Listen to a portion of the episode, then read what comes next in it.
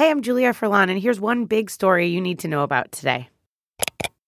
Approximately 5 million children passed through the American orphanage system in the 20th century. And last week, the BuzzFeed News investigations team dropped a bombshell piece about the alleged abuses that occurred in one orphanage in Burlington, Vermont. It was called St. Joseph's, and it was founded in 1855. It was run by an order of nuns from Quebec, and for many decades, a lot of the nuns only spoke French to the English speaking kids. There were maybe 30 nuns present at the orphanage and up to 350 children at any given time. The kids who lived there came from the surrounding area for the most part.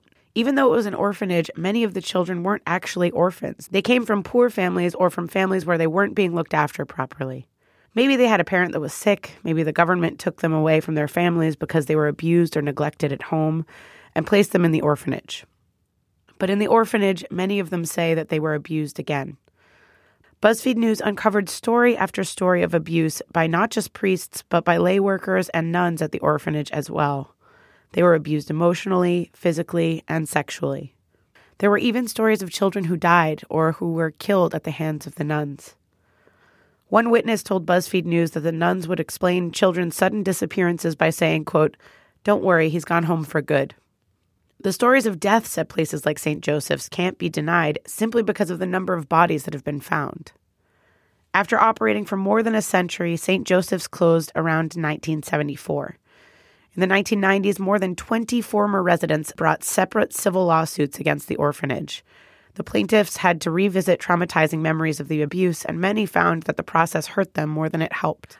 And the settlements that did come about for these victims were not great either. One victim said it wasn't even enough to buy a used car. All I really want is an honest apology and for them to come face to face with me. Tell me these things did happen. Honestly, tell me that they were sorry it happened and that would they please if at all possible, never let it happen to children again. There's been a lot swirling around with the recent Pennsylvania grand jury report finding that 300 priests abused thousands of children over the past 70 years. But this BuzzFeed News investigation has information in it that you don't want to miss that you haven't heard about before. To hear more about this story, listen to our most recent episode of the news from BuzzFeed News.